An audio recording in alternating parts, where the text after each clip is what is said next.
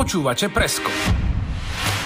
Tak on aj tuším povedal, že je potomok potomok Sokrata alebo také niečo, ale potom keď mal problémy s očkovaním, tak nebolo vidieť, že by až to toľko premýšľal, ale tak zaočkoval som na Djokoviča. futbalistu, vieš. Asi áno, to by sedelo. On sa pozrie na toho hráča, ako odohrá foren a on vie, že bolí ho lakeť. To sú, oni sú takí experti, že, že to je proste... Dá slabý servis, má problémy vo vzťahu. Nie to tam proste vidí. Aj to nie je úplne správne, aby človek dohral práve či už e, s loptičkou, s pukom alebo s čímkoľvek a hneď mal pocit, že ide, že ide robiť zákony a správovať mestskú časť alebo niečo. To nie je akože rozumné. Počúva to aj Romana Tabak, takže opatrne. Presne tak. Počúvate Presko, športový podcast o tom, čo v reportážach nenájdete. Slovenský tenis zaznamenal cez víkend obrovský úspech. Náš Davis Cupový tým postúpil do kvalifikácie na finálový turnaj po tom, čo v Atenách zdolal Grécko 3-1. Gréci pritom uhrali iba jediný bod a to po skreči Lukáša Kleina a aby toho nebolo málo, v našom týme nebol ani jediný hráč zo svetovej stovky. Zatiaľ čo Gréci mali svetovú peťku Stefanosa Cicipasa. Čo sa to teda slovenskému tenisu podarilo, o tom sa porozprávam s editorom denníka SME Viktorom Kišimonom a ak dobre viem, tak aj priamým účastníkom. Áno, dobre vieš. A ďakujem za pozvanie. Čau a s redaktorom denníka N Štefanom Buganom. Števo, ahoj. Ahoj. Takže zhrňme si iba také základné reálie. Davis Cupový zápas Slováci vyhrali 3-1, bol to zápas teda prvej svetovej skupiny Davisovho pohára, no a postupom sme sa dostali do februárovej kvalifikácie na finálový turnaj. Celé to bolo v našom podaní v zložení Alex Molčan, Lukáš Klein, Norbert Gomboš, Igor Zelenaj a Lukáš Pokorný. No a teraz, keď sa pozrieme vlastne na tie mená, ktoré tam mali Gréci. Stefanos Cicipas, Peťka a potom aspoň teda na pohľad, výrazný, výrazný prepad. 19-ročný Sakelaridis z 396, Skorilas 783 rebríčka a Pervolarakis nádherné mená. 994. hráč plus brat Stefanosa Cicipasa Petros, ktorý je 103 vo štvorhre. Čiže začneme úplne jednoduchou a teda otázkou k veci. Aká pekná je Paula Badosová? Fú, to je, to, to, to je ťa, ťa, ťažké posúť, ale in, inú vtipnú vec som mal, že, že, že Petros Cicipas má minimálne zmysel pre humor, pretože z neho si robia bol kritizovaný za to, že dostáva voľné karty na turnaj len preto, že je brat Stefanosa Cicipasa, čo mm-hmm. je fakt a dal si na Instagram, že Wildcard King si napísal v popisku, takže, takže minimálne si vie zo seba vystreliť. Že, že je to tak, no, že dostáva tie voľné karty len tak. No a Gréci bohužiaľ nemajú veľkú tradíciu a nemajú okrem Sakariovej a Cicipasa, ktorým vyskočili teraz, v posledných rokoch, tak nemali veľa hráčov, takže ten zvyšok kopíruje to, čo bolo mm-hmm. predtým. Strašne vážne si to poňal. Takže Viktor, zachraň to. Aká pekná je Paula Padosová. Ja budem odpovedať na položenú otázku a budem tradične nekorektný. Neprebral by som mu ju, uh-huh. lebo tu máme oveľa krajšie. O, ktoré? Prejdi sa vonku. Je tak? Ja som myslel, že v tenise. Nie, nie, bežne, bežne na ulici, úplne, úplne v pohode. Padoza, ale bola veľmi obľúbená v týme. Uh-huh. Každý ju mal rád a ona bola veľmi príjemná uh-huh. a dokonca iba taký malý postreh z jedného tréningu. Ona je síce teraz zranená, ukončila sezónu, nemôže ani hrať. Neviem, čo je, lebo vyzerá zdravo ale aj si tam pinkala s nejakým Cicipasom, lebo ešte ďalší Cicipas je tiež, bol sparring partner, mm-hmm. ďalší brat z tej rozvetvenej rodiny. A pinkala si s ním a zobrala si iba nejakú raketu, čo tam bola. A to bola značky Babolat. Mm-hmm. A Stefano sa tam rozcvičoval, behal kolie, kolieska a neviem čo, kolečka a on jej hovoril, že budeš mať problém, lebo ona hráva s Wilsonom. Mm-hmm. Že niekto ťa odfotí, nejaký snaživý túto človek, dá to na internet a uvidíš, že budeš mať problém. Ja ti len radím, ale rozhodni sa, ako chceš. A ona ho poslúchla. Normálne vrátila tu babula, zobrala si Stefanosovú Wilsonu a pinkala si s to Wilsonu že on má na ňu asi dobrý vplyv, neviem. Slušne vychovaná. Neviem, či je to aj opačne, lebo chlapci sa tešili, že je tam Badoza, naši chlapci. takže... Či, či, čiže za feministu tu budem iba ja tentokrát, tak ja musím teraz položiť otázku, že ako vyzerá Cicipas a vyjadrite sa teraz tomuto. Podľa mňa fajn, má príliš ostré črty v tváre. Mne sa to nepáči, ja mám rád také oblejšie, ako vidíš. Viktor? Je veľmi premýšľavý. Mne sa páči, že položí otázku a on premýšľa, alebo sa aspoň tvári, že premýšľa nad odpovedou. Tak on aj tuším povedal, že je potomok potomok Sokrata alebo také niečo, ale potom, keď mal problémy s očkovaním, tak nebolo vidieť, že by až to toľko premýšľal, ale tak Zaočkoval som naozaj Djokoviča. futbalistu, vieš. Asi áno, to by sedelo. Poďme na ten teda zápas a teraz už naozaj vážne. Bolo to špecifické miesto, celý ten setting v Atenách, bolo to na starom a antickom štadióne Panathinaiko, teda Panatenskom štadióne, postavený v roku 330 pred našim letopočtom a boli tam prvé moderné letné olympijské hry. A ako to tam vyzeralo celé? Lebo z, e, z tých záberov, ktoré sa k nám dostali, to vyzeralo naozaj nádherne, že keď dávali ten pohľad z drona z hora, my sme tam so Števom boli na spoločnom výlete v Grécku, priamo na tom štadióne už bez toho tenisového settingu to vyzeralo super. A musím povedať, že vôbec ho nezhýzdil ten setting. Aké to bolo, Viktor? Bolo to veľmi pekné a mohlo to byť ešte oveľa krajšie, keby sa podaril ten pôvodný zámer organizátorov. Oni chceli pôvodne Kurt e, umiestniť do toho oblúka. Mm-hmm. Tam ako je tá tribúna v oblúku pod tie olympijské Áno. kruhy, lenže tam, ak si si všimol, tak tam sú nejaké na nejakých pilotoch nejaké dve sochy mm-hmm. a ministerstvo kultúry im zakázalo premiestniť ich. Mm. Sice Miloš Mečíš, keď prišiel v piatok, tvrdil, že to by sa tam určite zmestil ten dvorec, aj si to odkrokoval a potom povedal, že teda nezmestil. ale, ale bolo to veľmi, veľmi pekné. Jediná nevýhoda, čo tam bola naozaj, že tam pieklo slnko a nevedel si sa skryť nikde. Aj ľudia, ktorí, ktorí prišli na tenis, neviem odhadnúť počet divákov, lebo to bolo obrovské, neviem, tak mali problémy s tým slnkom, že síce mali pokrývky hlavy, niektorí mali tie dážniky alebo slnečníky, ale tam to bola veľká horúčava. Tak keď pocitovo sedíš v 50 tak ti asi nepomôže žiadna krytina hlavy. A celkovo si tam vnímal, že Grékov nejakým spôsobom zaujíma ten tenis, lebo opäť raz poviem osobnú skúsenosť so Števom, že my sme všetkým hovorili, že ideme na Panathinaikos Olympiakos na futbal a všetci sa nás pýtali basketbal. Čiže futbal, ktorý je obrovský v tej krajine, ako v každej, tak vlastne nepútal žiadnu pozornosť. Tak jak to bolo s týmto zápasom? Všetci hovorili, že bude vypredané a že Tsitsipas je obrovská hviezda v Grécku, ale ja som mal pocit, že keby sa hral na Slovensku, že nevieme vytvoriť taký priestor, ale atmosféra by bola podľa mňa lepšia, lebo tam, ak by si si prehral nejaký zápas, tak možno 5 krát sa naozaj skandovalo. Mm. A mne som čakal oveľa, oveľa teda burlivejšiu atmosféru, musím povedať, že my sme tam mali tiež fanklub, slovenský nejaký fanklub tenisový a bol tam pán s bubnom a jemu odporúčili, alebo doporúčili proste, aby išiel o pár radov vyššie, lebo urobil takú atmosféru, že on prehlušil sám s tým jedným bubnom proste ture, grécky publikum. Že Wow. To som nechápal a naozaj čakal som trošku viac a skôr skandovali Helas, Helas ako Cicipas, Cicipas. Mm-hmm. Že to naozaj... Je, je to kratšie. je to možné, no. Nevedeli to nejak odhlaskovať. Dobre, Štefan, vyhrali sme 3-1 a spomínal som to. Tým, ktorý nemá ani jedného hráča v top 100, zolal tým, ktorý má hráča v top 5 a navyše ten jediný bod Gréci získali po skreči Lukáša Kleina, tak keby si to mal tak zhrnúť, že čo sa vlastne stalo cez víkend v Atenách, je, že je to asi dosť veľká bomba, nie? No, ono by ani nebolo až také prekvapivé, že sme vyhrali, lebo tam sa nejak čakalo, že Tsitsipas vyhrá dve dvojhry, my vyhráme dve dvojhry nad, nad dvojkou, mm-hmm. nad ktorýmkoľvek z tých ďalších, čo tam boli, čo, ktorých si menoval na začiatku. Nebudem to opakovať. Nad Pervolarakisom a, a podob, s Korilasom a podobnými. A mala rozhodnúť štvorhra.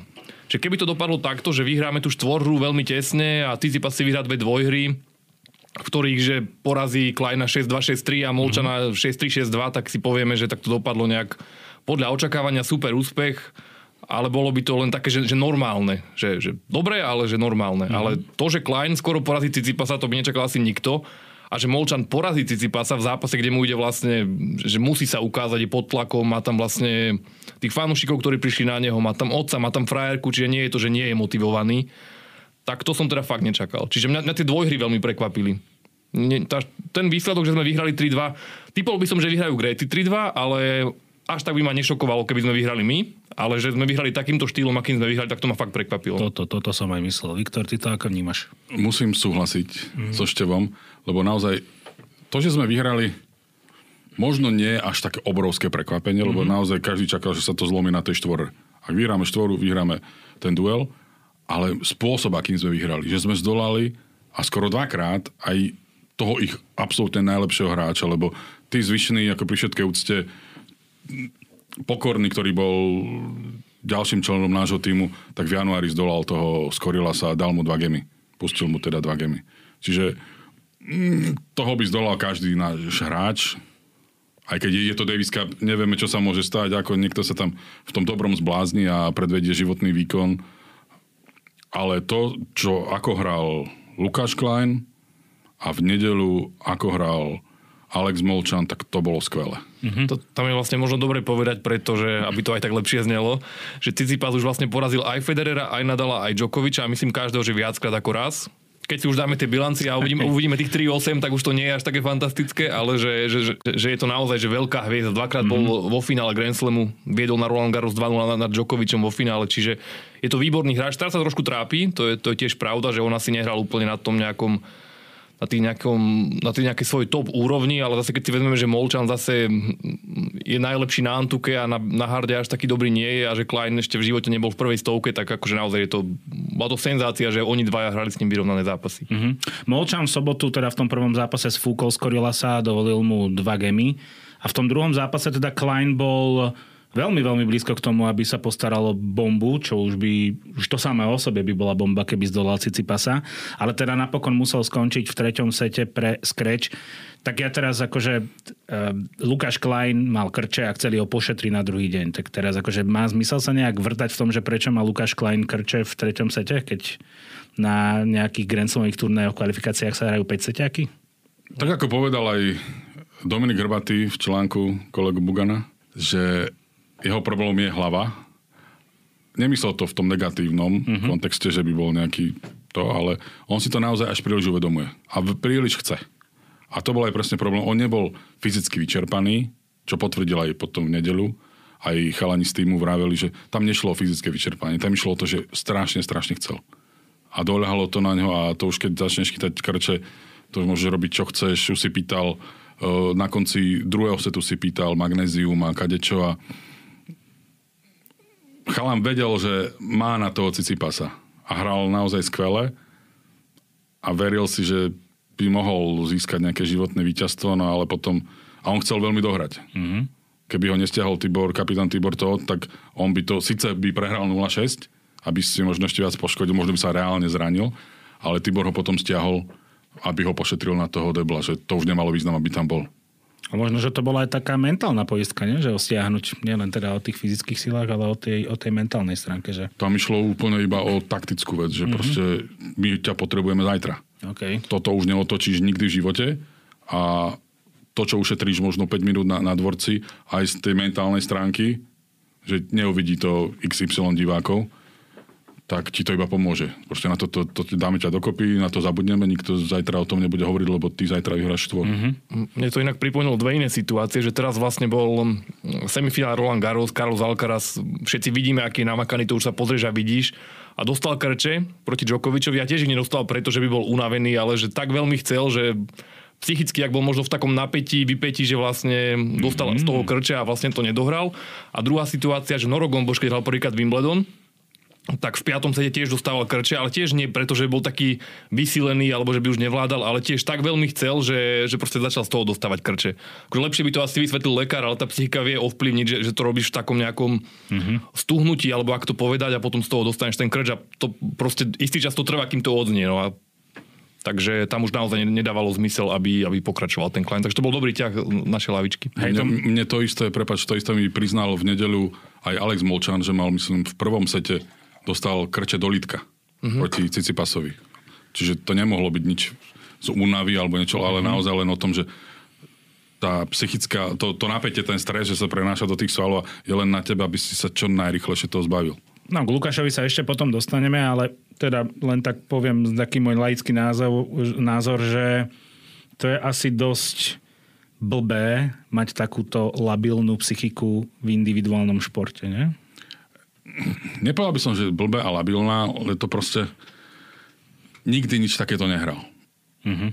Čiže je to pre neho ďalšia skúsenosť a nemám rád presne tie frázy, ako športovci hovoria, z, tohto, z tejto prejsť sa poučíme a to, to ja nemám rád, ale myslím si, že v jeho prípade to padne na úrodnú pôdu a bude vedieť, že aha, toto už, už to poznám mm-hmm. a, a dá si pozor.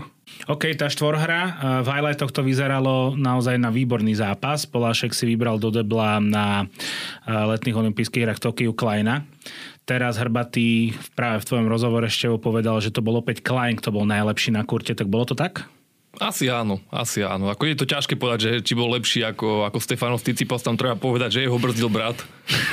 Takže to si, to trúfim si povedať, že, že Petros Ticipas bol najslabší. Tak to by som to skôr zaobalil mm-hmm. a tým mhm. pádom to dosť obmedzuje aj toho, ako hrá vlastne ten Stefanos. Ale je to sympatické, že vlastne sa s ním snaží, že vlastne majú taký nejaký súrodnecký moment, že vlastne na tie veľké turnaje ho berie, lebo väčšinou tí singlisti ani nehrávajú štvorhru a keď, tak mohol by uhrať Tsitsipas s hocikým a mo- možno by vyhrával Grand Slamové turnaje. Mm-hmm. A on vždy ide s bratom a ten brat reálne ho brzdí, ale aj porážajú aj, aj kvalitné páry, čiže oni nie sú, že, že by im to akože dohromady neladilo, boli mm-hmm. aj akože zohratí.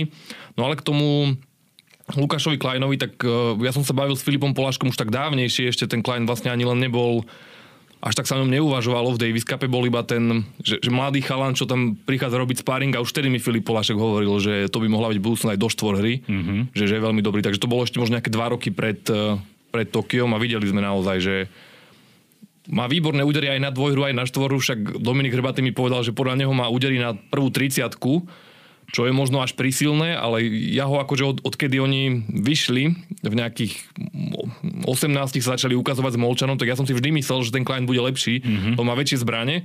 Nakoniec je to zatiaľ naopak, že lepšie je Molčan, ale uvidíme, možno ten vývoj bude taký, že sa to ešte otočí. Ale toto ma akože prekvapilo, že povedal Dominik Hrbatý až to, že až na top 30. Len zároveň dodal, že zažil aj hráčov, ktorí na tréningu vyzerali, že nevieš, či je Hrbatý top 20 alebo ten, čo hrá s Hrbatým a potom hrali na Gemi a Hrbatý vyhral 6-0, 6-1, čiže tá psychika je fakt, že kľúčová v tým. Mm-hmm. Viktor Taštvor hra svojho pohľadu? Povedal by si, že Klein bol tam najlepší hráč, alebo súhlasí s tým, že tam môj brácha má príma bráchu, ktorý ho stiahol k zemi? S tou časťou o Petrosovi absolútne súhlasím, však ten trafil jedinú loptu, respektíve prvú loptu v zápase, keď napálil pri setbale uh, Lukáša Kleina na sieti a tým si vynutili tretí set, to, okay. tomu podľa mňa musel Cicipas povedať, že máme setbal, riskni. Je to úplne jedno. Buď trafíš, netrafíš. 50-50. To je lepšie šance si v živote nemal. Mm. Takže, ale z toho, čo, časťou, ktorá sa týka Lukáša Kleina, čiastočne súhlasím. Mm-hmm. Myslím si, že v prvom sete bol, respektíve v úvode zápasu bol lepší Lukáš, ale v závere zápasu bol lepší sa mi viac páčil e, skúsený Igor.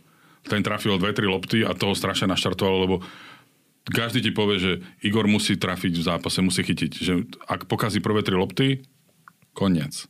Že tam tá psychika funguje.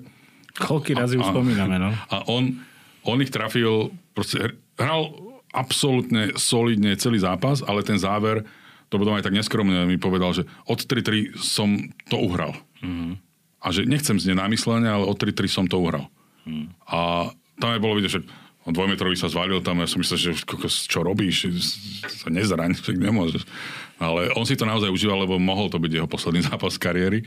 A tam tie returny na sieti to tam čistil, servis skvelý a Lukáš, Lukáš bol stabilný. Ale ten úvod zápasu bol lepší, že returny aké dával, že to bolo neuveriteľné. Aj zahral, čo chcel. Mm. On mi tou hrou pripomína trošku taký oldschoolový tenis, takého Miloša Mečiža možno. Také tie lenivé údery, ktoré vyzerajú byť strašne pomalé, ale pritom sú neuveriteľne rýchle. Mm-hmm. A mne sa to veľmi páči. Tá jeho hra, veľmi som mu želal, aby, aby bol niekde oveľa vyšší, ako je teraz. Ja, ja mám k tomu vlastne dve veci, že tam by tá nejaká kontinuita aj sedela, lebo oni ešte keď vyhrali Galeovej pohár dávno, Molčan s Kleinom, to mali neviem 15 rokov alebo 16, tak vtedy už ehm, generálny sekretár zväzu Igor Moška hovoril, že Klein mu pripomína Karola Kučeru, a Kučera pripomínal Mošku, či, to Mošku Mečíža, čiže, čiže to dosť, dosť sedí, aj keď samozrejme bol to taký trošku hype, že chceme tých mladých trošku predať, že, že, že, že sú veľmi talentovaní. A k tomu Igorovi vlastne, že on aj mal pár takých úderov, takých highlightových, že mal tam taký krásny lob. Ja som to počúval, na, pozeral sa na počítači a so sluchatkami a Tomáško, že tam tak vykríkol, že skoro som aj ja vyskočil že pri tom lobe, lebo to nie je niečo, čo vlastne Igor Zelenaj bežne hrá, že neboli to nejaké že okrem toho, čo robil dobre tie, tie štandardné veci na percento, tak ukázal aj také údery, čo by si nečakal, že on toto vie zahrať. A to bol tuším akurát, že na breakball nejaký kľúčový a dal taký presný milimetrový lob parádny.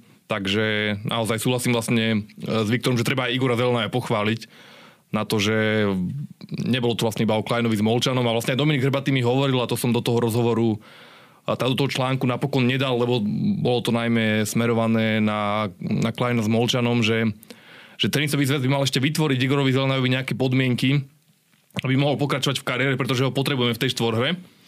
Takže Dominik povedal, že mali by ho možno zamestnať ako trénera a popri tom nehráva štvorty, aby mal nejaký plat, aby to vlastne neukončil. Mm-hmm. Lebo veľmi pomôže tým singlistom, keď hrá s nimi niekto, kto, kto je čistokrvný deblista. A vlastne teraz tým, že Filip vlastne Polášek mal tie zdravotné problémy a neviem, či vôbec ešte je reálne, že by sa mohol vrátiť, tak, tak vlastne by sme nemali nikoho takého, kto sa špecializuje na tú štvoru, keby Zelenaj skončil.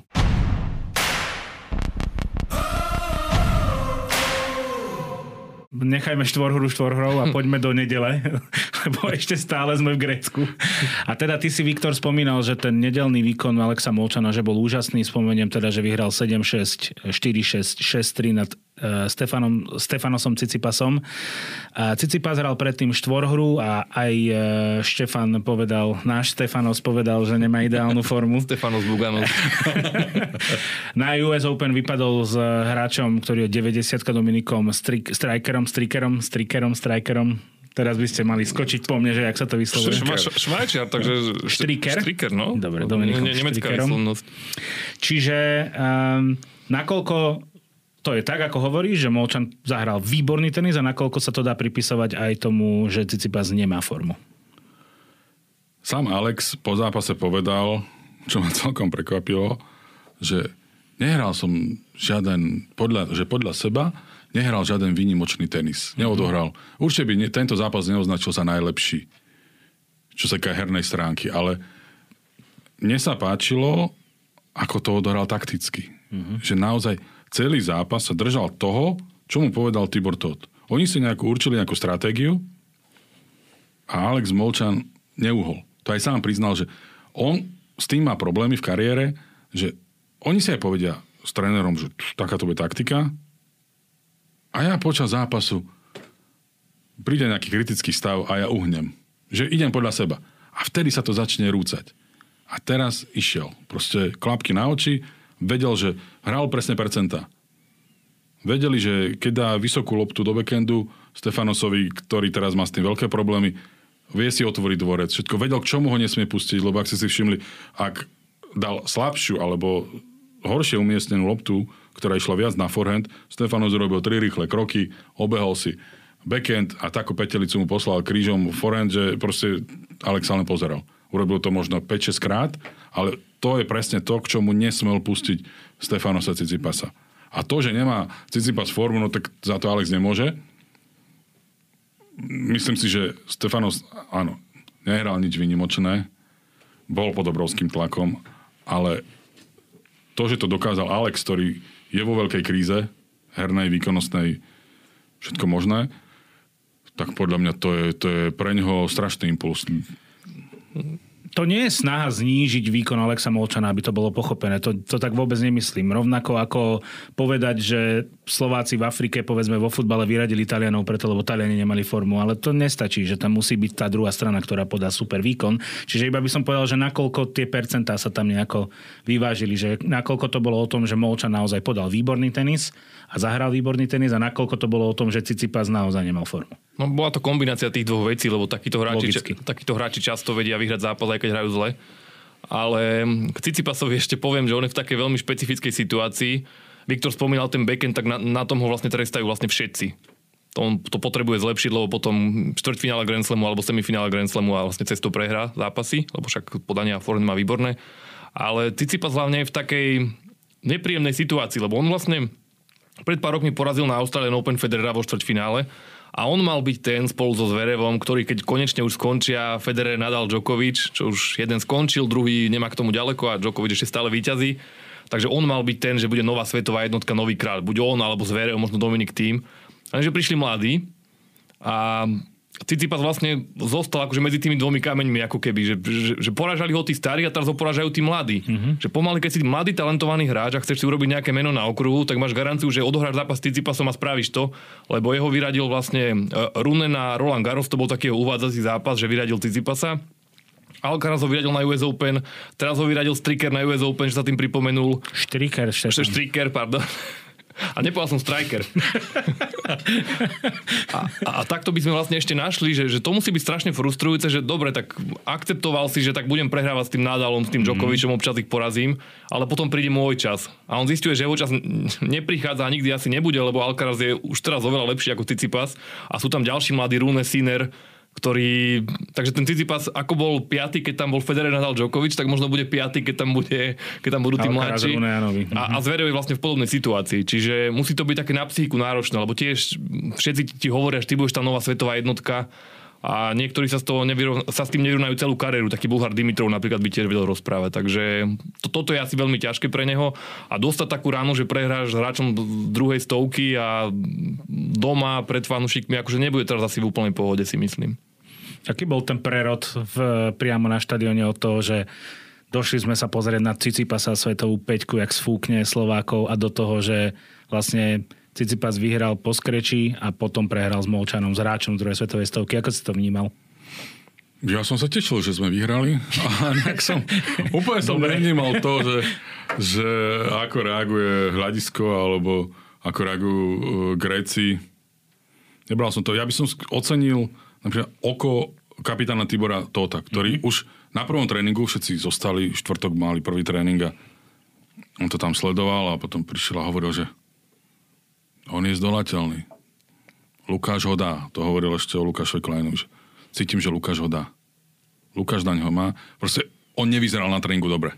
Ten Cicipas. Vyhadzoval. Vôbec nebol spokojný. Proste s otcom sa hádali. Otec si chcel ťapnúť, on neťapol. A proste také hlúposti, ktoré, ktoré vytušíš na tréningu, že nie je v pohode ne, nestršal nejakým humorom, strašne vážne to bral, lebo vedel, čo ho čaká. Mm-hmm. Ako tam sa všetci prišli pozrieť na ňo, na nikoho iného proste. Nik, nikoho nepoznali iného. Ešte, Ale... ešte na Igora Zelenaja boli niektorí.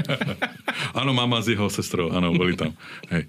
Ale uh, nie, aby som s tým nechcel meniť, že tam on sa na to aj tešil, že furt v každom rozhovore, že to je, je splnil, splnený jeho detský sen a on si to vlastne v nejakom rozhovore vypýtal, že aby sa hralo na tom olympijskom štádióne a hralo sa a on to mal potvrdiť, lebo však tam nikto iný pod nemôže uhrať iba ona a neuhral. Hmm. Že, ale to je proste Alexová záležitosť, keď si pustíš posledný game, v tenise je najťažšie dohrať ten zápas. Hmm Môžeš ty vyhrávať, ale ty mu to trebuješ premeniť poslednú loptu matchball. A to, čo Alex zahral posledný game, sa z toho jedno z druhého podania. Takže to kde? Som sa opýtal, že kedy som naposledy sa za sebou. To je raz. a proste... Ale zišlo sa to. A na toho padla deka a my sme sa tešili. Hotovo. Tak dobre, poďme na to Alexa Molčana. 25 rokov, 113 rebríčka, najlepšie bol 38. Rok spolu, spolupracoval s Marianom Vajdom a teraz akože Vajda chcel od neho, aby hral útočnejšie a agresívnejšie, ale že to nejakým spôsobom nevyšlo. No, mohli by oni dvaja hlavne o tom niečo povedať, lebo my sme sa to akože dozvedeli, že Vajda vlastne s ním ani nebol už na turnajoch a tak sa to nejak šepkalo, že skončili a mne to vlastne aj potvrdili ľudia z tenisového prostredia, čiže je to fakt, že oni už spolu nie sú, ale ešte to ani jeden z nich neoznámil, mm. čiže ani nevieme, prečo sa vlastne rozišli a Dominik Hrbatý vlastne to tak posunul v tom, v tom rozhovore, že čo sa on rozprával s Vajdom, ale to nemusí byť hlavný dôvod toho rozchodu. Môžu to byť financie, môžu to byť nejaké iné nezhody, to nevieme, ale Dominik teda hovorí, že Vajda mal podľa neho že dobrú víziu, že Molčan by mal hrať trošku aktívnejší tenis a bližšie k základnej čiare a nejaké, určite tam boli nejaké ďalšie detaily, lebo to aj sám Molčan vie, že má byť aktívnejší a zlepšiť druhý servis, ale že Vajda mal možno nejaké konkrétne veci, ktoré keď mal ten Molčan potom aplikovať do tej hry, tak zase sa vrátil k tomu starému, čo mal akože odskúšané. Čiže, čiže asi preto to nevyšlo. Ale k Molčanovi by som ešte povedal, že on vlastne on dlhodobo už vyzeral ako taký stratený talent, a potom veľmi vyletel aj dal takú vlastne dobrú príhodu, že ako sa mu to podarilo, že raz sa pozeral na, na Rubleva, alebo Rubľova teda, um, a hovorí si, že však keď sme boli akože chlapci, tak sme boli na podobnej úrovni a že aké je to možné, že on je v prvej desiatke a ja som desi v štvrtej stovke. Že to mal taký nejaký moment nejakého prezrenia, alebo jak to povedať. A on potom vyletel za rok a pol zo štvrtej stovky do prvej 50 mm-hmm. A vždy, keď som sa s ním rozprával, tak um, z tých iných tenistov som mal často pocit, že som v prvej 50 však paráda, že čo, čo viac chcete, alebo som v stovke, že to je ako cieľ splnený. A ten Molčan stále bol, že, že, že chce viac. On preto aj toho Vajdu oslovil, že, že som 40 pred, pred rokom a pol som bol 400, tak by som čakal, že bude spokojný, aký je parádny. A on stále, že toto keď zlepším, tak môžem ísť ešte ďalej, ešte mm-hmm. ďalej, ešte ďalej, možno, že až k tomu Rubľovovi. Takže on aj teraz síce prepadol sa, ale páči sa mi to jeho nastavenie. Možno nemá tie herné zbranie také, ale že má sebavedomie, má, má na to takú dobrú hlavu a že keby si ho s Kleinom spojil do jedného tenistu, tak máš asi hráča prvej desiatky, ale tak toto nefunguje. A teda vôbec netušíme, hej, že aké sú tie dôvody toho rozchodu. Ne, nevieš ani, ani že nič. Oni ho ešte ani nepotvrdili, ale tým, že vlastne aj my sme to uverejnili, aj v ďalších médiách to bolo, lebo aj iným novinárom to potvrdili ich zdroje, tak minimálne by to asi dementovali, keby to nebola pravda. Takže už sa rozišli, ale neviem, na čo čakajú s tým nejakým oznámením, že čo a prečo. Vy ste videli nejaké prvky tej Vajdovej hry už na prejave Alexa Molčana? Podľa mňa ten najväčší rozdiel bol fakt v tom sebavedomí a to sa ti potom aj v hre vlastne prejaví. Akože mm-hmm. on, on má hlavne tú defenzívu dobrú, ale že keď si viac veríš, tak si viac aj trúfneš akože zatlačiť. Mm-hmm. Ale z toho, čo aj hovoril ten Dominik, že asi to nebolo dosť, nebolo to tak, ako, ako chcel ten Vajda. Ale mňa naozaj najviac na ňom... Ja som napríklad sa s, s ním rozprával uh, po Roland Garros tam hral vlastne aj s Djokovičom a on že reálne on do, on do tých zápasov ide s tým, že chce vyhrať. To sa mi akože veľmi páči. Väčšinou s tými hráčmi zverev Djokovič, s tými z prvej desiatky, väčšinou poprehráva, ale ide s tým, že chce vyhrať a možno vďaka tomu to práve teraz vyšlo s tým Cicipasom, že nie je taký, že dobre hrám s favoritom, tak keď uhrám pár gameov alebo uhrám set, nebude hamba, lebo boli aj takí slovenskí tenisti aj veľmi talentovaní, že mali len také nastavenie, nevedeli sa tak zaťať a on ten drive má, on chce vyhrávať. Mm-hmm. Ja sa bojím celú tú jeho kariéru, že ho limitujú tie jeho, tie jeho herné zbranie, že ich nemá také veľké, že iba akože špičkovou defenzívou sa to asi nedá uhrať a to sa asi ten Vajda snažil zmeniť, predpokladám. Ale to som si presne myslel pred zápasom s Cicipasom. Som hovoril, že nie je šanca, že on môže zdolať Cicipasa. On na neho nemá zbrane. Mm-hmm. Ale keď nemáš herné zbrane, tak použiješ tú taktiku, ako vymyslel Tibor Todt.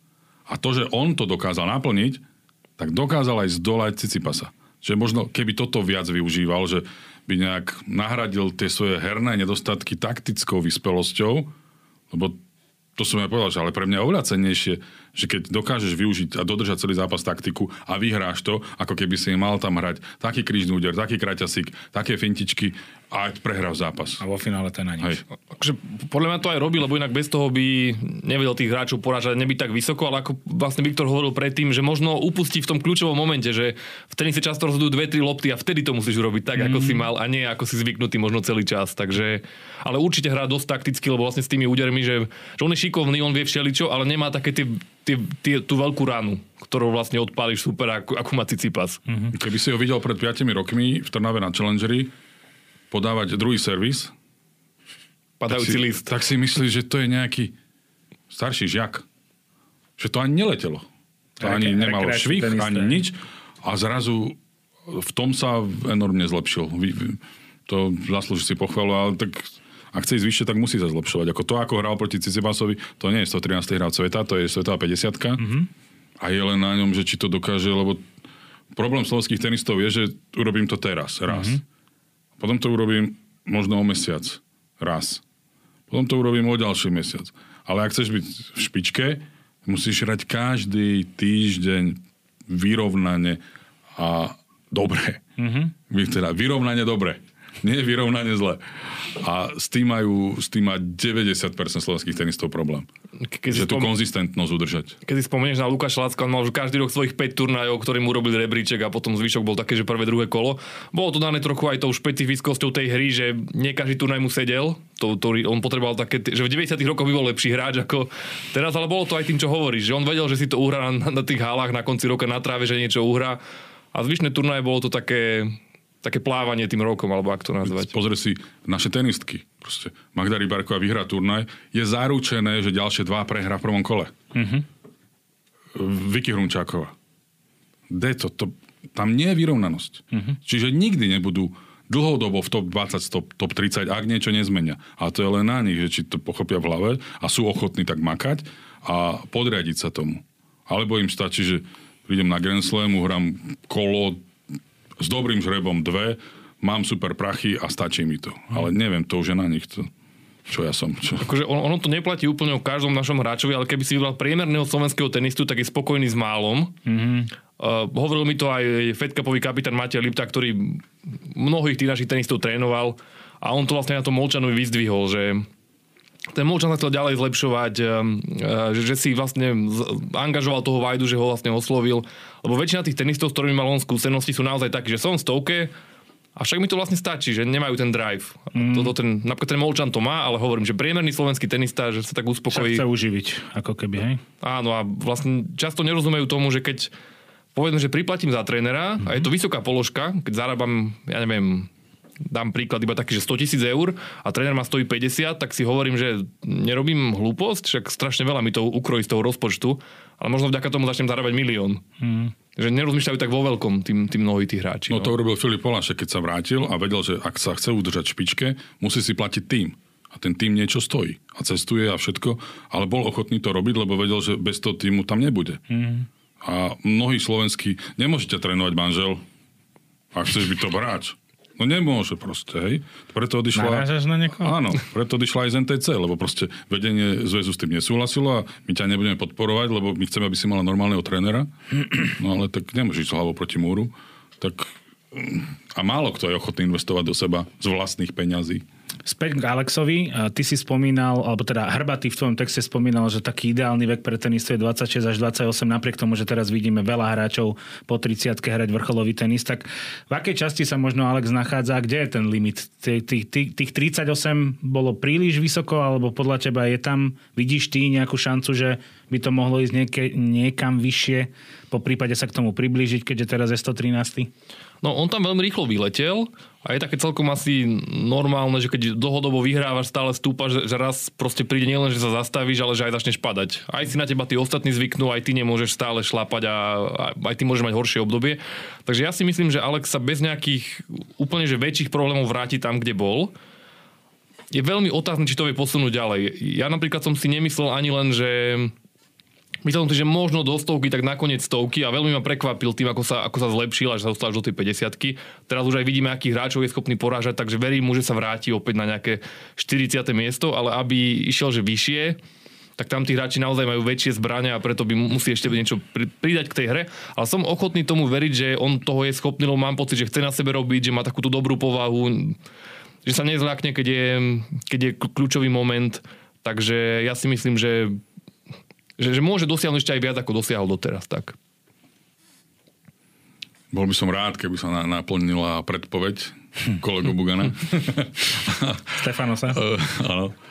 No dúfam, že to tak bude a záleží len na ňom. Tak, či vydrží s Karolom Bekom ako trénerom, alebo či prísť ešte do spolupráce niekoho uh, možno skúsenejšieho, ale neviem, že či nájde skúsenejšieho ako je Maroš Vajda. Ale Možno, ja, ja neviem, aké má on plány, že či chce teraz niečo skúšať, alebo nie, neviem, ako je na tom zdravotne, bol zranený, či už je úplne v poriadku. Mm.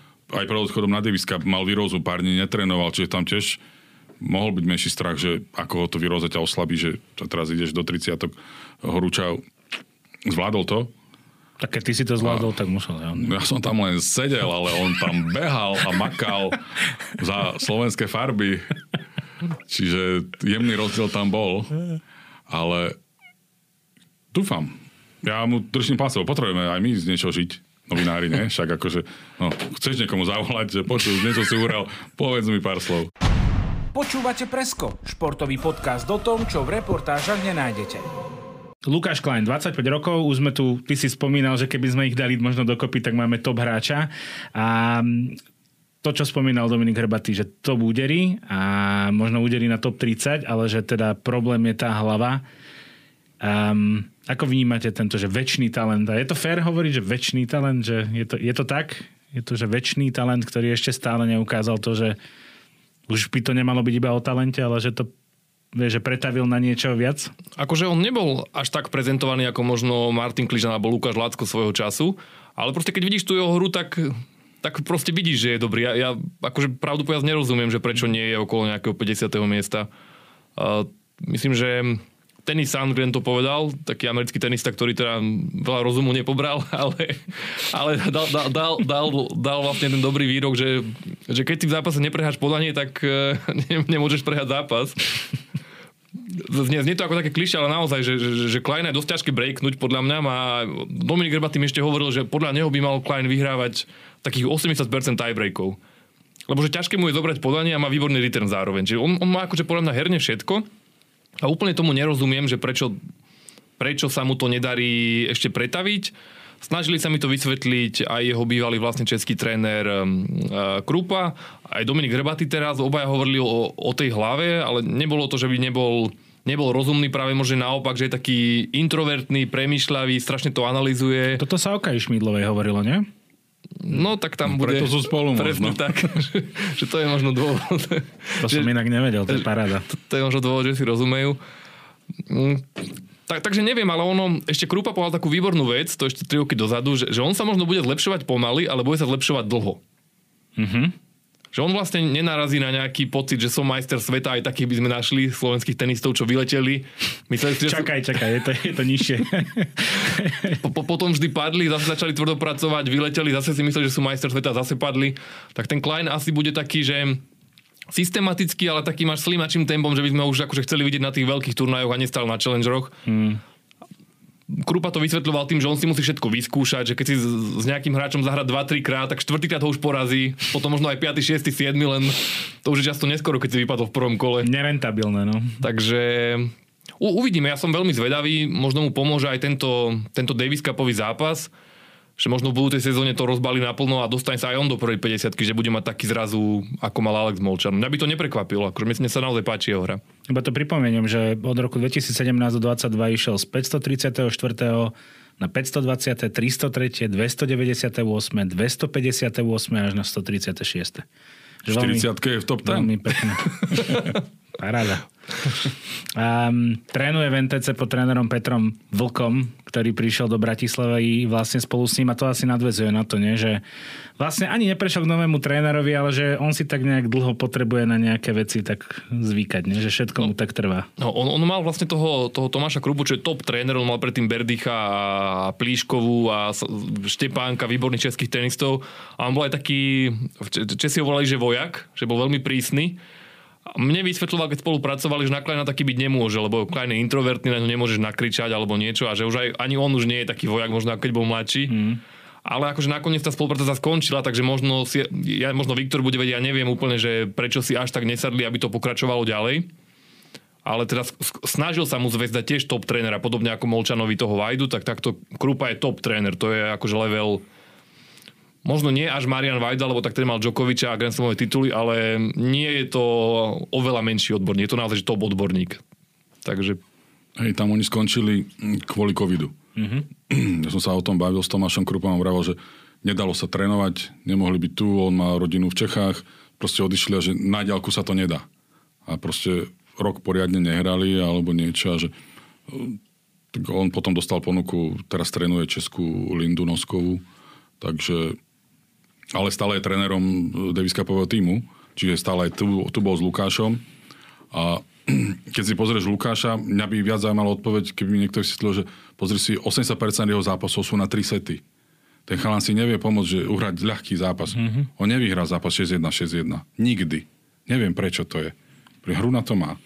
Ale v kuse 3 sety. Akože tam každý, kto sa dostane do 50, aj do stovky, ten si zaslúži obrovské uznanie. Ak to sa tam udrží, tak to je pán. Lebo ženy vybehnú, to, to tam, tam oni skáču hore, dole, ale muži, tam, tam je obrovská konkurencia. To je, to je tak náročný šport a naozaj uživí sa ním 150 najlepších mužov, mm-hmm. dajme tomu. Takže ja dúfam, že Lukáš bude skoro hore. Ale však to aj hovorili vždy, niekedy som to bral ako výhovorku u našich funkcionárov, že naši muži potrebujú vždy viac času, aby sa presadili. Tak majú 25, tak možno naozaj, ja si myslím, že do dvoch rokov sa ukáže, že či môžeme veriť, že či sa môžeme tešiť na väčšie úspechy, mm-hmm. alebo len takéto občasné výstrely. Ale tak dúfam, lebo Lukášovi teraz, to neviem, či môžem povedať, alebo nie, Môžeš. lebo z jednej strany mám jednu informáciu, z druhej strany mám druhú informáciu a pravda je možno niekde inde. Uh, hľadajú mu trénera. A či mu nájdu? Údajne mu nevedia nájsť trénera. Takže pevne verím, že mu nájdu dobrého trénera. Neviem, či pán tréner Vlk o tom vie, ale proste držím palce, držím palce, aby teda bol spokojný najmä Lukáš, aby to bolo na jeho prospech. to, tam je vlastne dobrá otázka, že keď si pozrieš tých našich tenistov, že či by sa v NTC nemalo nejak viac robiť buď so psychológmi alebo s nejakou mm-hmm. výchovou v tej mladosti. Lebo keď si dáš našich najlepších hráčov v posledných rokoch, tak Martin Kližan, Lukáš Lacko, Kaja Šmídlová, Kužmová, teraz Klein, Molčan, ani jeden nie je známy tým, že by nejak konštantne stále vyrovnanie podával výkony. Každý mal nejakú, nejakú veľkú krízu, ktorá nebola že herného charakteru, ale aj nejakého psychologického charakteru. Takže či sa, či sa dobre robí aj s týmto aspektom, ktorý vlastne často rozhoduje. No. A toto mi presne napadlo, že vlastne v dnešnom športe, kde ty vieš nastaviť, e, chápem, že fyzický výkon na presný deň, hodinu a minútu a vieš, že ten borec ti podá takýto výkon, že dá sa to naozaj veľmi, veľmi približovať a dnes, keď sa čoraz viac rozpráva o psychológoch, o športových psychológoch, o mentálnych koučoch a o týchto veciach, že či náhodou nie je neskoro to vlastne v 25 rokoch chytať, že či to už nie je vlastne ten vývoj toho, toho mozgu, že či už nie je príliš ďaleko. Že či sa to práve nemá zachytávať ešte vtedy, keď sa ten mozog vyvíja. Ak som atlet a mám vrchol majstrovstva sveta, časujem formu. Ale ten tenista má 20-25 turnajov ročne. Áno, sú Grand Slamy, na ktorých by si mal podať čo najlepší výkon, lebo sú najviac bodovo honorované, finančne honorované, ale ak chceš byť v rebríčku vysoko, musíš konštantne hrať dobre. Mm-hmm. To nie je o tom, že ja mám, ja neviem, 8 meetingov Zlatej ligy, kde proste sa ukážem, ale on musí odohrať 20 super turnajov. A o rok znova, lebo keď ich neobhají, stráti body a klesá. Mm-hmm. Že to je na hlavu O, o Tam sa to nedá časovať tá forma. Ty ju musíš proste konštantne mať na veľmi stabilne vysokej úrovni. A preto a potrebuješ je... konštantne silnú psychiku. Presne tak, že o to je to dôležitejšie áno, ešte. Áno, ale ne, nedá sa to časovať že, že na konkrétnu no minútu, hodinu, ale, ale že... v inom športe áno. Ale tu, tu je to naozaj, to musí byť strašne silný v hlave športovec, lebo viem si predstaviť, že ak som ja neviem, vymyslím si, skokám do výšky a teraz čš, idem, tak si poviem, že toto je môj cieľ a potom nech sa už deje, čo sa deje urobím ten výkon a potom sa môžem nájsť alebo čokoľvek. Hej. A tak to je zase zjednodušené z druhej strany. Je, chápem, samozrejme, chápem, je, je. Chápem. Ale tenista, no odfrkneš si a si možno na týždeň odpálený, neviem. No. Neviem, pamätáš si, Štefan, príklad nejakého tenistu, ktorý proste takto vďaka nejakým inovatívnym prvkom, tuším v tom texte hovoril niekto, že práve tí najlepší tenisti sú silní v tom, že vedia urobiť to rozhodnutie a vybrať sa inou cestou a nerobiť nejaké zaužívané veci. No, no ja ešte rozmýšľam stále nad tým, čo som hovoril predtým, že vlastne ešte aj Noro Gomboš patrí do tej skupiny a že, že ktorý z týchto našich hráčov si pri ňom povieme, že dosiahol maximum toho, čo mohol. Mm. Lukáš Lacko určite nie. Tam všetci povedia, že bol väčší talent. Martin Kližan 24 super, ale každý hovorí, že mal na tú prvú desiatku. Kaja Šmidlová možno tie herné zbranie také nemá, ale tiež vyletela, bola v top 30, potom mala problém prehodiť druhé podanie v istej fáze, čiže mala proste nejaký mentálny blok. Kužmová tam mi hovoril, Svitolinový tréner 5 rokov dozadu, že keď s takými údermi nie je v prvej 20 tak niečo robí zle. Uh, Noro Gomboš takisto proste nezvládal tie koncovky pravidelne mal nejaké herné limity, ale že, že mal aj zbranie, že mohol byť vyššie, keby možno sa vedel viac uvoľniť. Tam mi Hrbatý povedal k tomu, to, že on mal iný typ strachu ako Klein, že kým Noro Gomboš prepálil, že tak veľmi chcel, že prepálil tie údery, tak Klein stuhne, lebo dostane trému. Takže Klein je ďalší. Alex Molčan, keď povie, že zrazu sa zrazu zistí, že Rublov je v prvej desiatke a on je niekde v štvrtej stovke, tak tiež asi nerobil všetci, tie roky možno od 18 do 22 všetko správne. Mm-hmm. Čiže mi tam, mi to príde až ako taký vzorec, že strašne veľa tých športovcov nevyťažilo maximum z toho, čo vlastne dostali ako nejaký talent. Tých z NTC myslím teraz. Povedzme, mm-hmm. že Cibulková, ktorá nemala veľký talent, tak tá vyťažila asi maximum z toho, čo sa dalo vyťažiť. Tá, tam zase boli nejaké proste iné faktory, ale ona nikdy nebola v NTC. Čiže že možno do toho týmu NTC ja neviem, možno aj spolupracujú s nejakým psychologom, ale neviem teda o tom, že, že možno viac na to myslieť, keď majú tie talenty, často ich tam majú v 15, v 16, že v tom nejakom rozvoji, že ako trénovať aj tú hlavu, lebo Iga Šviontek napríklad, ona stále cestuje s psychologičkou a často aj hovorí, že, že je veľmi kľúčovou súčasťou toho týmu a aj Cibulková, keď vlastne vyletela na konci kariéry na štvrté miesto, tak ona vtedy pracovala s mentálnym koučom, on jej dával taký papierik, tam sa často pozrela ešte, že sedela na lavičke a si pozrela nejaké tie rady, čoho sa má držať, čiže tá psychika je fakt že strašne dôležitá a viete urobiť rozdiel medzi tým, či budeš 50 alebo 20. A toto som presne inak videl v atletike, v nejakej, tuším, skokanky do výšky, alebo hej, že otvorila si notes pred pokusom, zavrela ho a išla skočiť. Mm. A to môže byť len... Ne... zoznam prečítala. A to môže byť len nejaká, nejaká vec, že dýchaj, alebo nejaká taká drobnosť, mm-hmm. len ťa to v, v tom proste kľúčovom momente ti to spraví veľa. Povedzme ešte jedno meno. Tibor Todd, aby sme ho neopomenuli. Piaté stretnutie v pozícii nehrajúceho kapitána a Marian Ragula v, deň, v komentári Špordeska napísal o faktore Tibora Touta, že teda dokázal pripraviť Nora Gomboša pred dvomi rokmi proti Kristianovi Garinovi, ktorého zdolal 6-0-6-1, alebo Filipa Horanského na Lorenza Sonega 7-6-6-3. Je to tak? asi to už nebude náhoda, keď je viac tých výsledkov, ale možno, možno Viktor k tomuto viac povie. Ja neviem, či to je jeho zásluha, ale podarilo sa nám viacero takých prekvapivých výsledkov v Davis Cup, odkedy je on kapitánom, takže niečo tam asi bude. Keď ťa všetci chvália, tak asi na tom niečo bude. On je možno taký nevýrazný typ trénera, ale má skvelé oko a skvelý pozorovací talent. Čak on trénoval, on je množstvo rokov na okruhu ATP, čiže on, po, on pozná každého hráča. Pachulského. Však aj Dominika Hrbatého trénoval, Áno. čiže on to, jeho každý pozná, on každého pozná a oni sa navzájom, oni vedia, on sa pozrie na toho hráča, ako odohrá foren a on vie, že bolím ho lakeť. To sú, oni sú takí experti, že, že to je proste, na slabý servis má problémy vo vzťahu. Nie to tam proste vidí. Neviem, ako, ale na druhej strane potom ti Alex Molčan povie, že on je taký typ hráča, že on toho kapitána Ana ani, ani nevie, čo mu povedal na tej lavičke. tak potom ako, nevieš, komu máš veriť. Mm. Že, či mu to povedal, neporadil, ale určite, však akože na tej striedačke, teda na tej lavičke, to je neuveriteľné. To, však on bol taký unavený v nedelu po zápase. Podľa mňa viac, ak molčal. on, on ledva rozprával, že tam sme stáli v tom lučiku. A... Ako vnímate to, ako, pre, ako prežívať tie zápasy? Páči sa vám to? Tak je to veľký kontrast porovnaný s Milošom Mečižom. Aj keď v telke som videl, že keď Klein vyhral prvý set nad Cicipasom, tak Miloš tak dvíhal šál, že normálne som bol, že, že emócia od Miloša Mečiža, že to sa musí dať niečo veľké, že Klein vedie nad tým Cicipasom. Ja mám nahraté dokonca ako, tan- ako tancuje. S, tou, s tým šálom slovenským pred štvorhrou a som si to nahral a potom som práve pozeral a bol taký zvednutý. Som pozeral, pýtal, že čo sa stalo, že niečo, že nie, ale nesmieš to prehnať. Vieš, proste nemôžeš to úplne prečítať, lebo čak to nevidie, že potom budeš smutný straš, strašne, vieš. Takže musíš to všetko držať pod takou eh, pokrievkou a byť, na, byť nad vecou. A to, aby jeho niečo vtiahlo, tak to musí byť, že kvalitný tenis a mužský tenis, lebo ja som zažil, keď tu bola Belinda Benčičová na Slaví, hral s Kajou Šmídlovou vtedy cez COVID a hral sa vedľa s obsom, že to až tak veľmi nezaujímalo.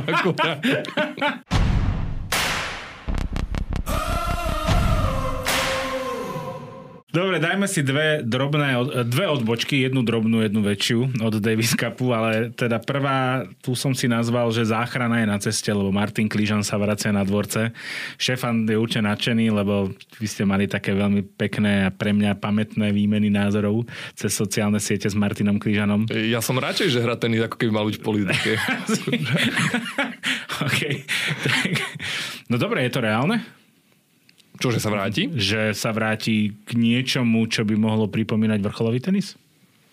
No bude to mať ťažké, ale tak teraz uh, zahájil nejakú trojmesačnú prípravu a chce sa vrátiť.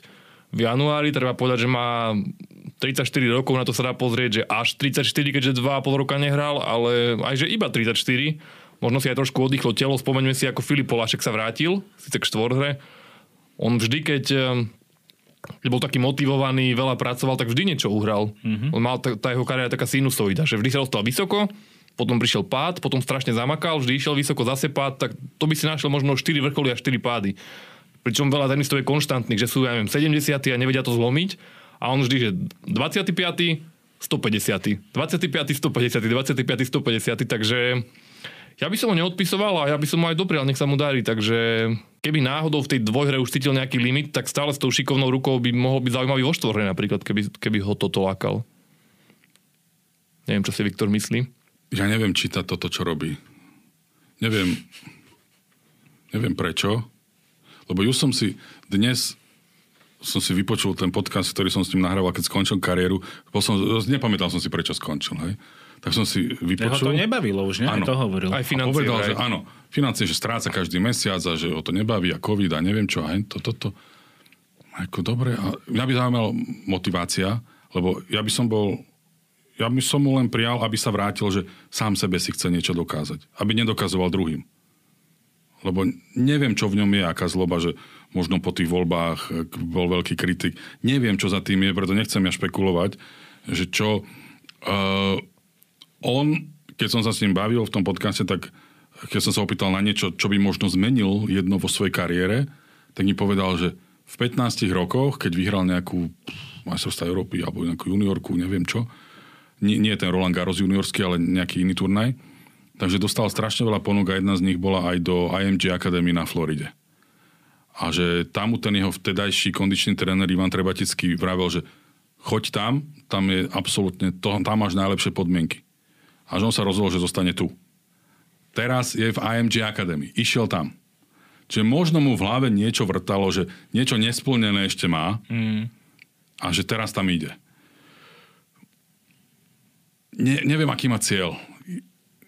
Ja som si včera takisto o tom písal e, s Dominikom Hrbatým, že ako to čítaš, tiež mi tvrdil, že možno do štvory, ja si nemyslím, že sa vracia kvôli tomu, aby hral štvoru, viem, aký mal názor na deblistov a proste nemyslím si, že chcel... možno spokorne, ale... No, mal aj no tak to, mal, ako čokoľvek, ale nespokorne. Mal aj taký názor, že však som ich porazil sám, keď, keď sa nedarilo deblistovi práve na riterne, alebo keď, tak. Posta- keď, keď mal hrať, uh, alebo aj hrali spolu, Igor Zelenaj spomínaný, Áno, to, to je ten s Martinom Kližanom, to Zeli urobil jednu chybu, on dohral.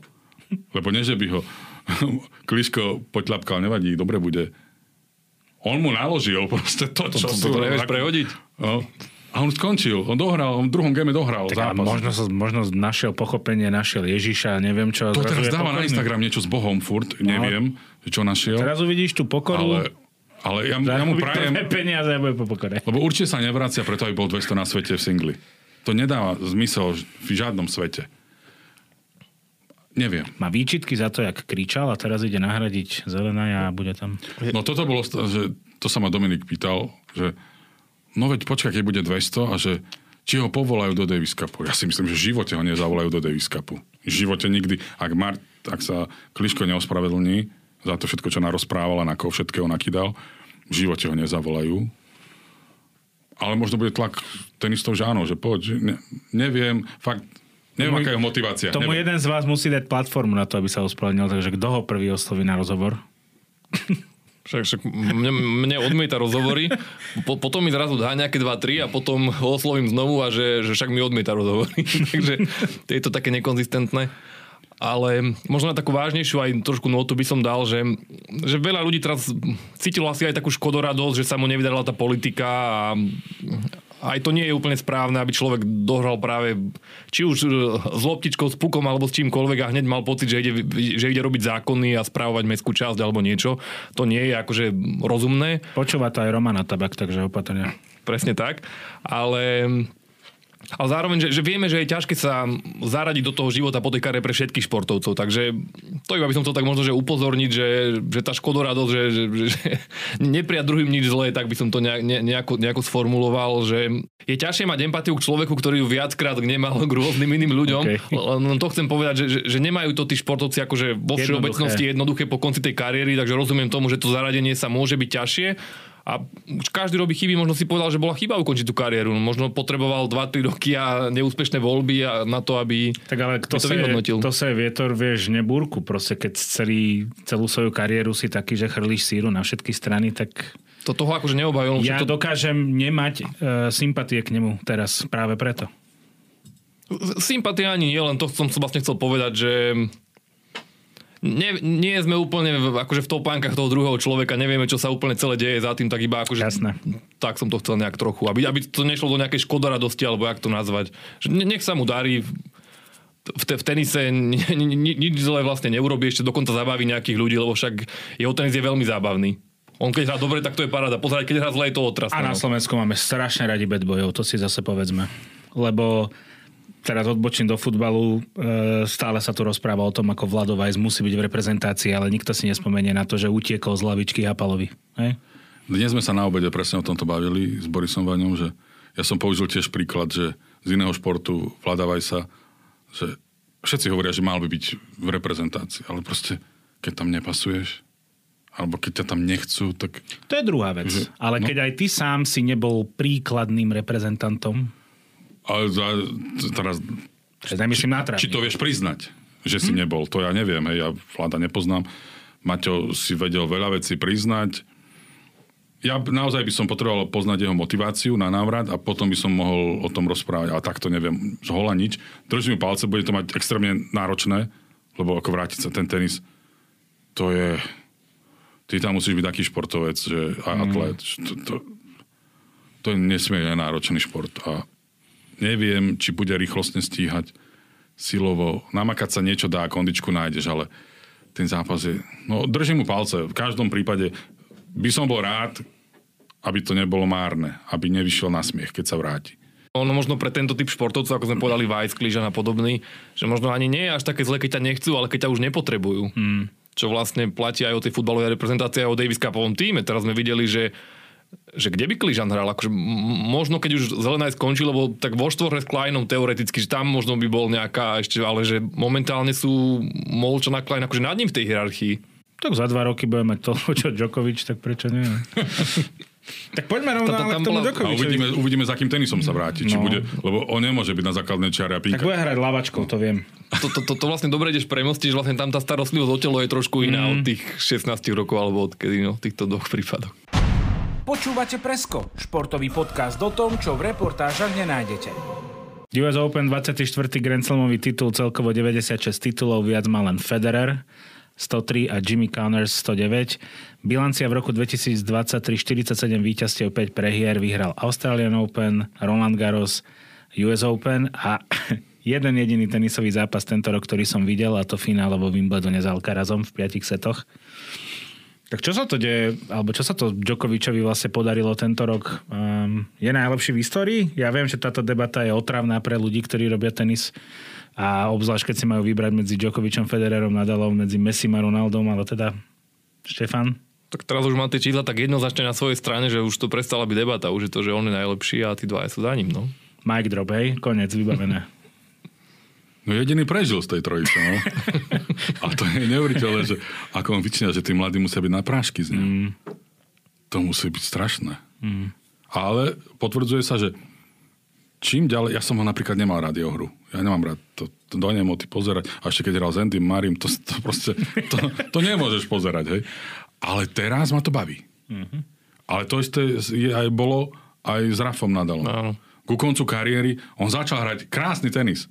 Už to neboli, čo tam, to, tam hrali 3 hodiny jednu výmenu, ale musel si Musel. pomôcť, lebo vedel, že už nevládze, už je starší a začal hrať aktívnejšie a dá sa na to pozerať a je to krásne. Pre mňa atraktívne. O, teda oveľa atraktívnejšie, ako to bolo predtým.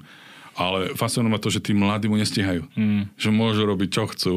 A naozaj, tak ako Števo spomenul, že ten Cicipás a, a Dimitrov a ešte čo tam je ten Zverev, že tí už ako keby aj rezignovali, že už aj oni idú na dvorec proti Djokovičovi s tým, že neurobiť si hambu. Že proste asi nevyhrám, ale a to je super. Tak ale keď ti niekto 6 rokov povie, že Djokovic už končí, vieš, neboj sa, on za chvíľu skončí, netráp sa. On podľa mňa teraz dostal tiež taký impuls, že ak, ak, ak nemá výrazné zdravotné problémy, to on to ešte 3 roky môže pohode vyhrávať. Ja Teraz, teraz vlastne Ivaniševič povedal, že Djokovic plánuje hrať do Olympiády, ale do tej v Los Angeles. Čiže 2028. Ale jeho otec tuším oznamoval, že skončí budúci rok, ale jeho otca by som nebral vážne v ničom, lebo jeho otec toho narozprával. Pouražal Federera a podobne. Oni tam majú taký... Bože môj. Tak, To je taký čo za rodinu a druhý zase sa modlí k vode, ne? Či čo robí? Ja inak, ja inak až, až trochu by som povedal, že, že Djokovic ani nemôže byť iný v niektorých témach podľa toho, aké prostredie ho obklopuje. Teraz mm. v Srbsku vyšiel taký dokument o ňom, nejaký sedemdielný, aj, aj na Slovensku sa to na jednom portáli to, to dávajú. A tam sú veľmi zvláštne veci. Tam každá druhá veta je, ako mu neprajú, lebo je, lebo je Srb, že keby bol z Ameriky a keby bol obľúbenejší. A sú tam ľudia, aj tam človek, čo, čo um, pseudopaleontológ, čo vlastne objavil nejaké, nejaké pyramidy v Bosne a tam Djokovic chodí čerpať energiu a samé také nevedecké a také konšpiračné to prostredie a to sú ľudia ako že Tipsarevič, Trojitsky, všetci, čo s tým hrali. Všetci tí ľudia v Djokovičovom okolí veria tomu, že jemu vlastne niekto škodí. Hmm. A ten Djokovic je až vla, ako, ako keby taký, že najmenej tomu verí z nich, ale aj v ňom to často ako tak nejak preváži a potom povie, že keby som nebol Srb, tak by ma mali radšej. Ja inak v tejto debate vždy sa pýtam, že, že kde sú tie zástupy švajčiarských športovcov, ktorí sú takí zvýhodňovaní, keď, keď ten západ je taký milovaný a že Federer, majú radi, pretože je zo západu. No ja veľa švajčiarských športovcov mi nenapadne, ktorí by boli nejakí protežovaní, že keby to takto malo byť, že spiknutie elit, tak by asi nejaký Američan dominoval. Čiže je to také, tak, taká malosť istá, alebo neviem, aj, my Slováci to často máme, že Vlhovej škodí, alebo Šifrinová je Američanka. Tak to je to také... No taký syndrom možno toho menšieho národa, alebo ne, neviem, ale to ne, ne, nemám... Ostblok a to plus, že veríme proste konšpiráciám najviac, najviac pomaly v Európe. Iba Bulhári sú horšie na tom. No takže toto je také možno taká tá nejaká škvrna, akože aj tie veci, že sa nedal zaočkovať a nejaké také tie nevedecké pohľady, ale hovorím, to je často spôsobené tým prostredím, ktoré okolo formuje a mám pocit, že tam tí ľudia okolo neho veria týmto veciam a tým pádom, keď tomu veria rodičia a kamaráti, tak je asi ťažšie sa z toho tak vymaniť, no. Neviem. Mm. No a ženská víťazka US Open Coco Goff, 19-ročná, inak táto mi padla do oka strašne skoro, lebo mne Uh, mňa zaujalo to, že proste mne v mnohom pripomína, možno ma opravíte, proste takú Serenu, že ona je taká mohutná, stavaná. Um, mala vydarené leto, 12 zápasov víťaznú sériu, vyhrala svoj prvý uh, turnaj na úrovni 500 vo Washingtone, tisícku Cincinnati a US Open. Um, mini Serena? No, neviem. Ja ju tak, ja ju tak nevidím. A, a herne nie, ale ako takým nejakým odkazom, alebo čo reprezentuje vlastne celkovo aj proste pre Ameriku, tak, tak to asi áno. Um, potrebuje si napraviť forehand, tam sa dovolím úderovo vyjadriť v, tom, v tejto téme.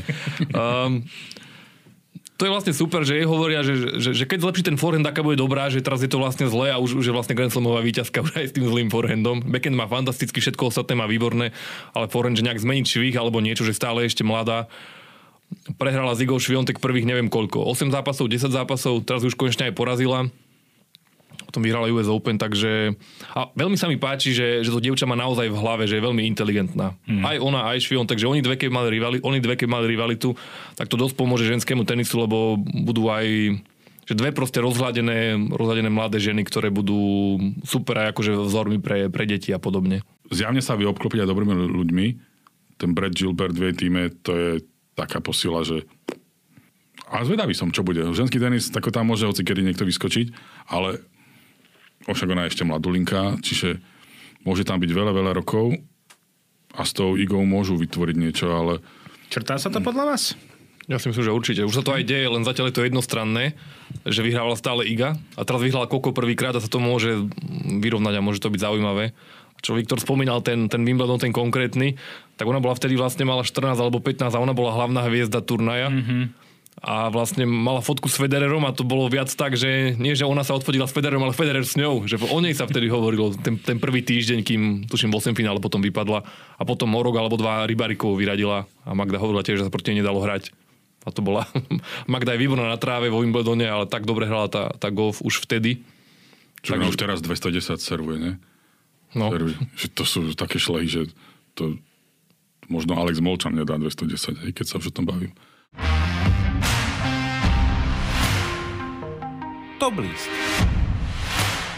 Top 3 údery, nad ktorým stále krúčiš hlavou ešte aj dnes v roku 2023 šefam Bogán. Poď od tretieho? Tak dám najskôr um, Federerov Sabre, Sneaky Attack by Roger, čo je vlastne Federer, ktorý vlastne vedel všetky údery perfektne, tak si vymyslel ešte nový a to je vlastne ten úder, keď vlastne pri podaní rovno ide na sieť mm. a, pr, a, pr, a pri literne a vlastne prekvapí tým supera. Takže môžeme si vybrať niektorý z viacerých, ktoré takto predviedol. Mm-hmm. Dvojka? Dvojku dám uh, Nika Kirillsa a jeho underarm serve. Uh, môžeme dať napríklad ten um, z Wimbledonu proti Nadalovi tam je vlastne veľmi zaujímavé, že toto vlastne nikto nerobil, iba niekedy na tréningoch zo srandy a Kyrgios to tak spopularizoval, že teraz to všetci mladí hráči trénujú a dokonca je to aj efektívne, pretože všetci hráči tak ďaleko stoja pri literne, že keď im občas dáte takú krátku zasieť, tak už potom bude váhať, že ako to urobí na budúce. Takže Kyrgios Wimbledon proti Nadalovi. A to by jednotka nejaký tvoj najobľúbenejší? A to by jednotku dáme Filipa Polaška zo štvorhry proti Goranovi Ivaniševičovi a Marinovi Čiličovi, kde mu vlastne Marin Čilič uh, zabije veľkú bombu uh, na sieti a Filip sa iba tak vlastne otočí a naprázdno švihne raketou z backendu a trafi parádny víťazný backend a potom sa mu začne Goran Ivaniševič kláňať. Tri top údery v podaní Viktora Kišimona, tak tretí najobľúbenejší. Ja budem tak trošku oldschoolový, Jak iná inak. generácia. Takže pre mňa e, číslo 3 to sú returny Andreja Gesiho. Mm-hmm. Vyber si, aký chceš. Nájdeš ich niekoľko e, tisícok. E, on aj hovoril o tom, že po konci kariéry hovoril, že ako vedel čítať napríklad e, podania Borisa Beckera. Mm-hmm. Že on vystrčil jazyk pri podaní. A na ktorú stranu ho vystrčil, tak tam podal. Lebo Be- Be- Becker sa furt čudoval, že ako mu mohol vo Wimbledone tak returnovať. A on mu to potom vysvetlil, tak sa na tom zabávali a to, to, to boli skv, skvelé tenisové časy a skvelé tenisové údery. Dok by som nemohol hrať tenis, lebo ja mám jazyk vonku furt. top 2? Uh, top 2, jeden z mojich najobľúbenejších hráčov, takisto oldschoolových, Patrick Rafter, servis volej. A jeho uh, kikovaný servis s vysokým odskokom. Ja sa priznám, že ja som si raz kúpil raketu Prince iba kvôli nemu, lebo som chcel hrať s Prinskou, ako hral Patrick Rafter. To je zlaté. Aj podávať tie kick servy, samozrejme mi to nikdy nešlo. Ale to je neuveriteľné, ako on dokázal pecetový zápas stále neustále nabiehať na sieť. Mm. To je ako Stefan Edberg, to boli krásne veci. Dnes je, to už asi sa nedá robiť, lebo tí hráči sú už na inej úrovni, už by mu to možno viacero tých returnov zabíjali, už by to nestíhal, ale bolo to veľmi pekné pozerať a naozaj to finále proti Goranovi Ivaniševičovi som nevedel, komu mám fandiť, ale fandil som Goranovi a, a vyšlo to.